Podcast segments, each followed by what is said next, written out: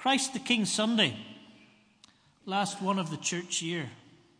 Jesus is on the throne, but it's an interesting kind of throne. And then next week we will wait, as Ruth was talking about, for the birth and do the year all over again. On this particular Christ of King Sunday, there are three readings across the lectionary that are all very interesting because they all come at different phases of the story of God's salvation. The first one's in Daniel. Jude read something of that. And in Daniel, uh, God's people are in exile and it's got incredibly tough. There's a tough regime in, and they are being man and woman, mostly man, I would think, in that day and age, handled. They're struggling to keep their sense of identity in the midst of this darkness around them. Their sense of security is well lost. The way it was is gone, and they're in an in between kind of place.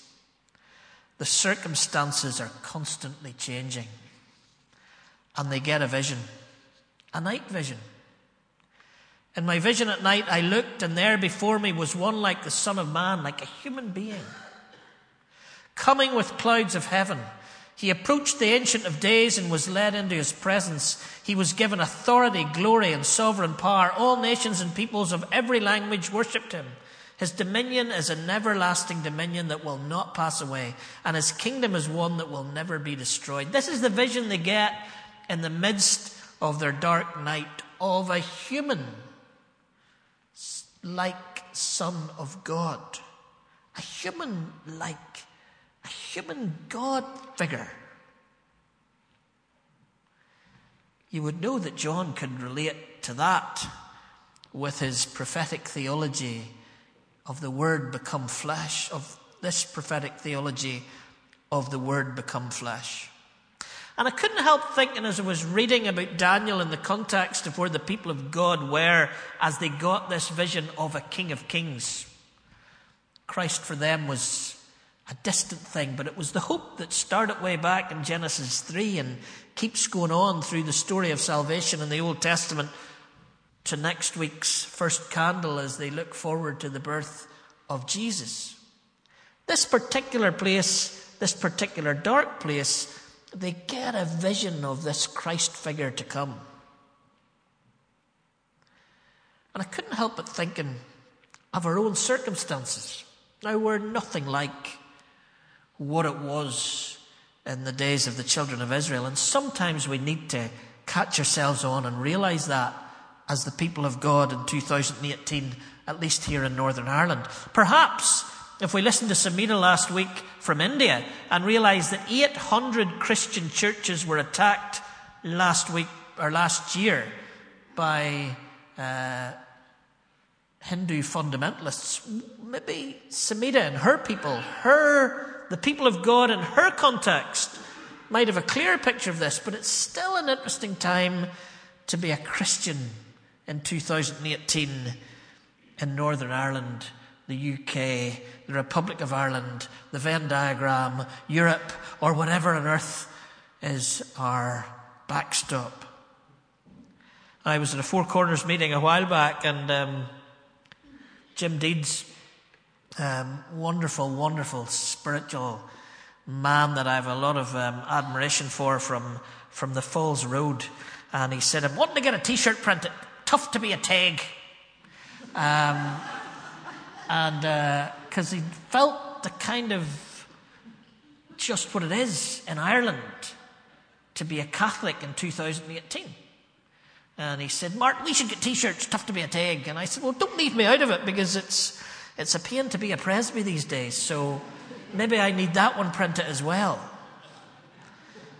And we joked about it, but at the same time, there is something that's not easy about being a Christian compared to when I came to faith at the end of the 70s and into the 80s.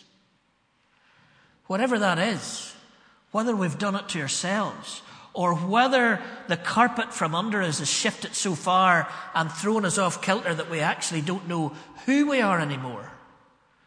We are going through a time, and as a minister of a church, I'm aware that I'm leading a congregation through a time of change. When our identity is not what it used to be, when things are not as secure and safe as they are. And it's good on times like that to make sure we see the night vision that the people in Daniel saw. The people in exile were pointed to this king, this king whose dominion would not disappear.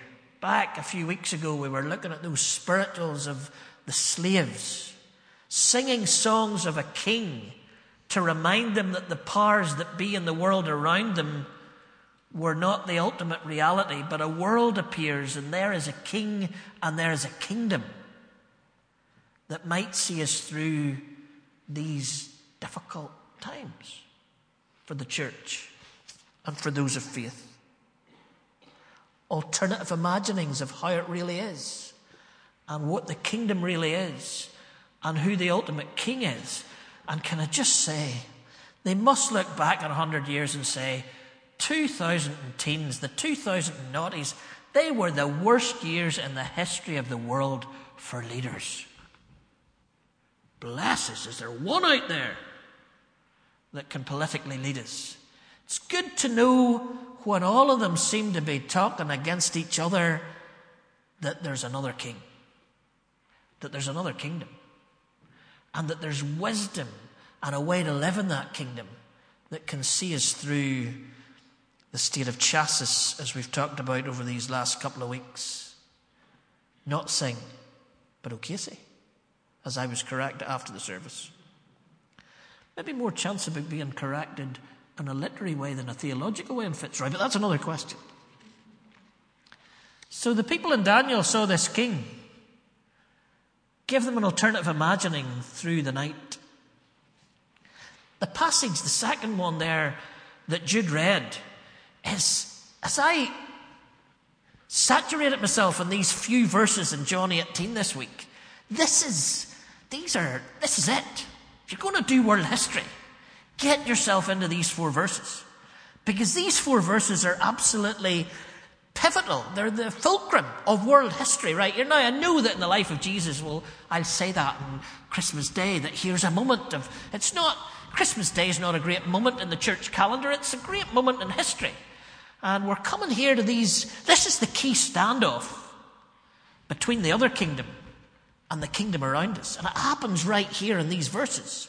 Because if we want to think what's been going on here, the, the Jews are thinking that Jesus is going to somehow, I mean, with a wee bit of pragmatism, they could have looked and seen there weren't many backstops to a guy with a few disciples taking on Rome, but they did think that he was going to take on Rome. They had this idea when he came into Jerusalem that he was going to take on Rome and he was going to be the king of the Jews and the Romans were going to be, uh, uh it just was going to be different on a political realm of the day they were in.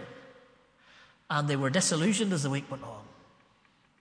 They were disillusioned as the week went on. Judas sold him for silver because he was disillusioned, because he realized this wasn't the kind of king I wanted. And those who welcomed him into the city were those who shouted, Let Barabbas go, crucify him at the end of that week.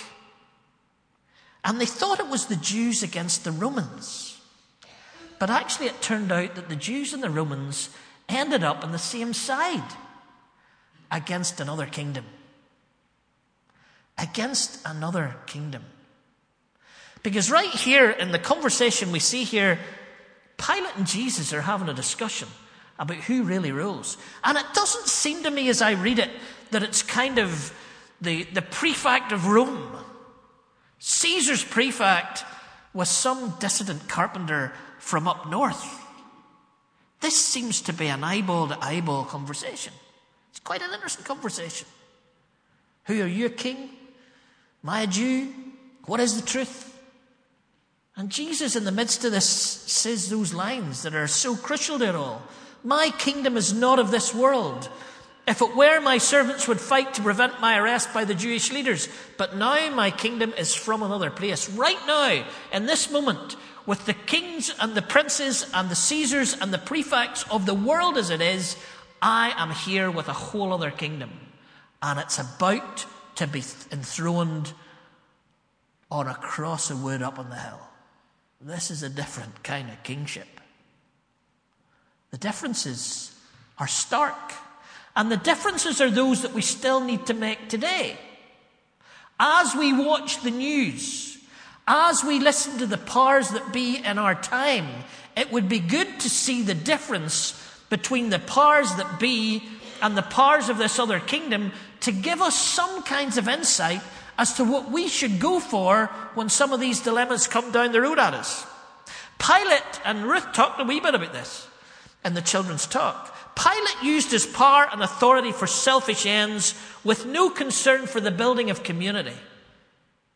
Pilate uses his power and authority for selfish ends with no concern for the building of community. And certainly not a community guided by love and truth. Pilate hoards power, lords it over people, even to the point of destroying them on a cross or otherwise. Where are the political leaders who are hoarding power, selfish with the arguments that they have and the way they go about things? Are they considering the widest good for the widest part of our community or just for their own sense of power? It's good to remember because Jesus empowers others and uses his authority to wash the feet of those he leads. He spends his life on them Every last ounce of his life he gives to them. He gives his life to bring life to them. This is a different king from a different kingdom. This is a king who's interested in the good of all, who gives himself for the good of all. Oh, for leaders like that. Pilate rules, Pilate's rule brings terror, even in the midst of calm. Jesus' rule brings peace even in the midst of terror. If you want to look back down through John, you'll find all kinds of references to that peace. Pilate's followers imitate him by using violence to conquer and divide people by race, ethnicity, and nations. Jesus' followers put away the sword in order to invite and unify people, as Jesus does when he says, When I am lifted up from the earth, I will draw all people to myself. Pilate divides race, ethnicity, and nations. Jesus unifies. Pilate's authority originates from the will of Caesar and is always tenuous, always brittle. Where are you today, Mr. Caesar? Jesus' authority originates from doing the will of God and is eternal. Where is Jesus today, Mr. Caesar? Right where he was when he had his conversation with Pilate on the throne still. Kingdoms enthroned on crosses is what we're about. That is what we're about. That is what we sing about. That is what we read about. That is who we are. As Brian Zahnd had said, and Brian, when he spoke to us, I don't think he said it when he spoke here uh, last year, but he's the one who said, It's really impossible for us to understand the Bible because we're not slaves in Egypt, we're not exiles in Babylon, and we're not Jewish marginal people on the edge of a Roman Empire. We are Egypt. We are Babylon. We are the empire. But that's changed. That's what's changed.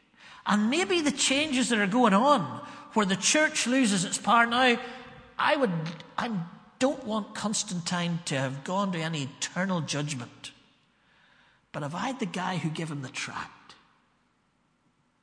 I would interrupt. Because we went off and won right there where we got ourselves on the side of Egypt, Babylon, and Rome, and lost our identity. But here it comes, down the road. And maybe the next generation, after we've gone, will be able to understand the scriptures because they will not be in the power of the kingdoms of this world. They will be in the power of another kingdom and another king. My friend Derek Webb sang a few years ago in a song called A King and a Kingdom. And this is about America. But we could relate it.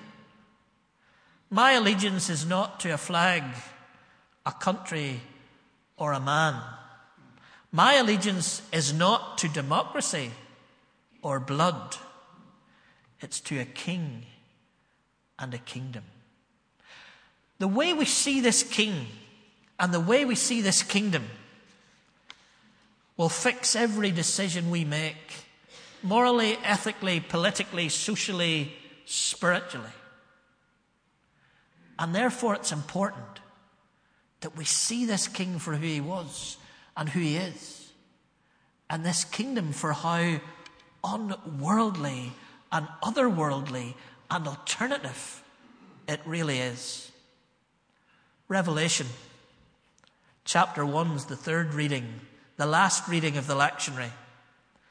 And it takes us to those last days where Jesus is going to come again with some power and might. And I think it was, I wrote this down over the course of the week, and then always put your references in. Um, oh, if you're doing a PhD, always put your references in. If you're writing a sermon, it's good to know your reference because as I look back over my notes of the things I was reading during the week, I got this line that kept coming back to me as the way we go out of this sermon into the week.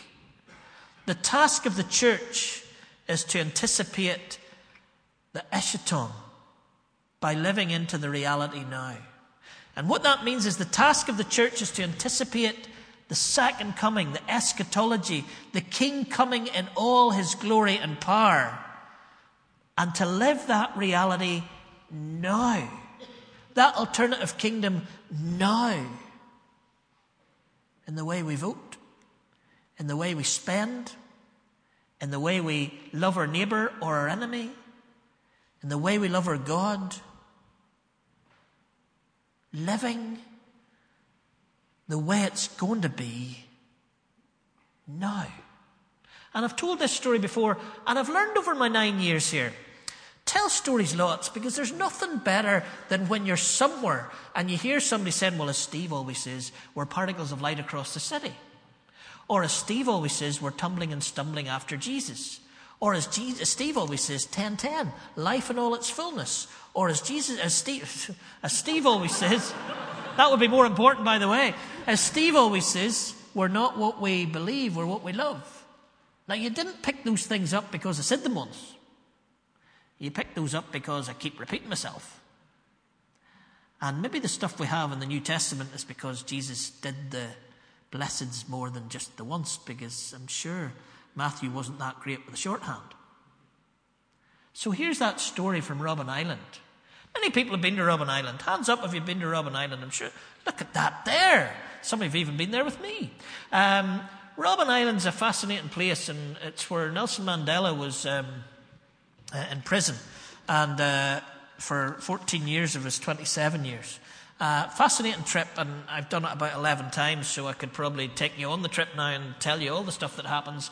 But one of the times that we were there with, with our students back in the day when we were taking the chaplaincy students, um, we were at the lime quarry, and that's where they would take them out every day, and they would chip away at this lime with wee hammers, and the lime dust would get in their eyes. And when Mandela had his eye operation, they brought all this dust out from behind his eyes, etc., etc.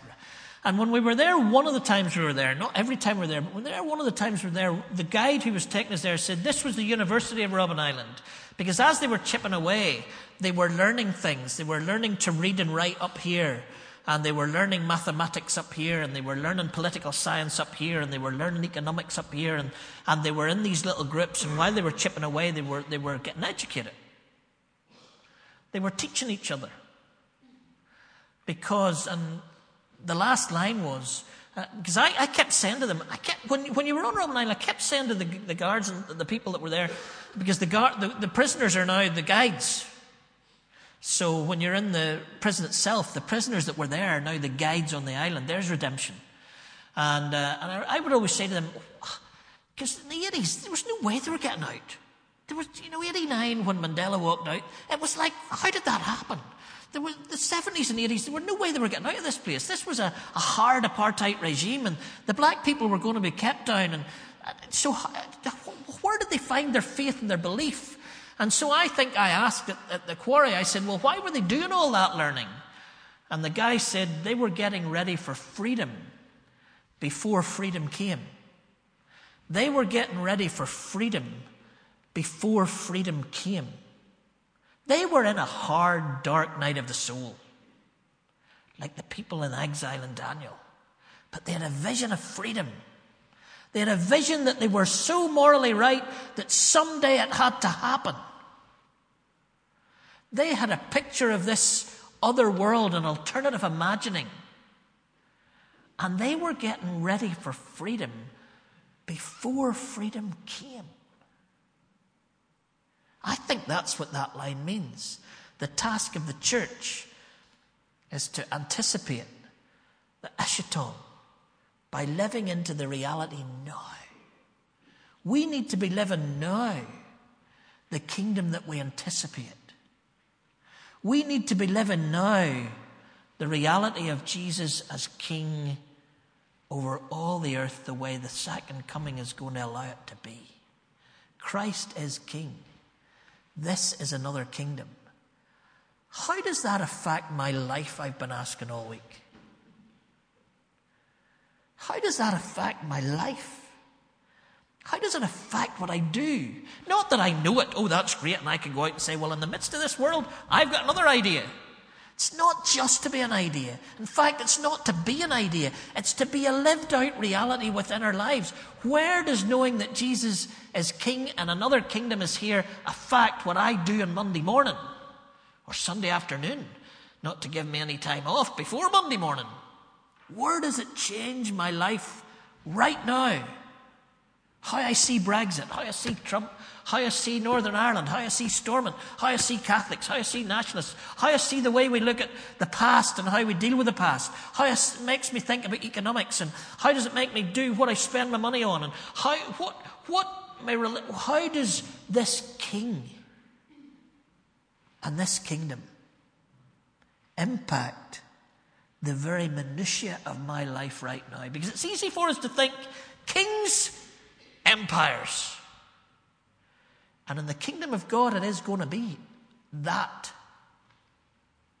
But it starts in the minutiae of my heart, my soul, and my mind, and your heart, and your soul, and your mind. The kingdom is different. This is another king. Where does that impact my life? Let's pray.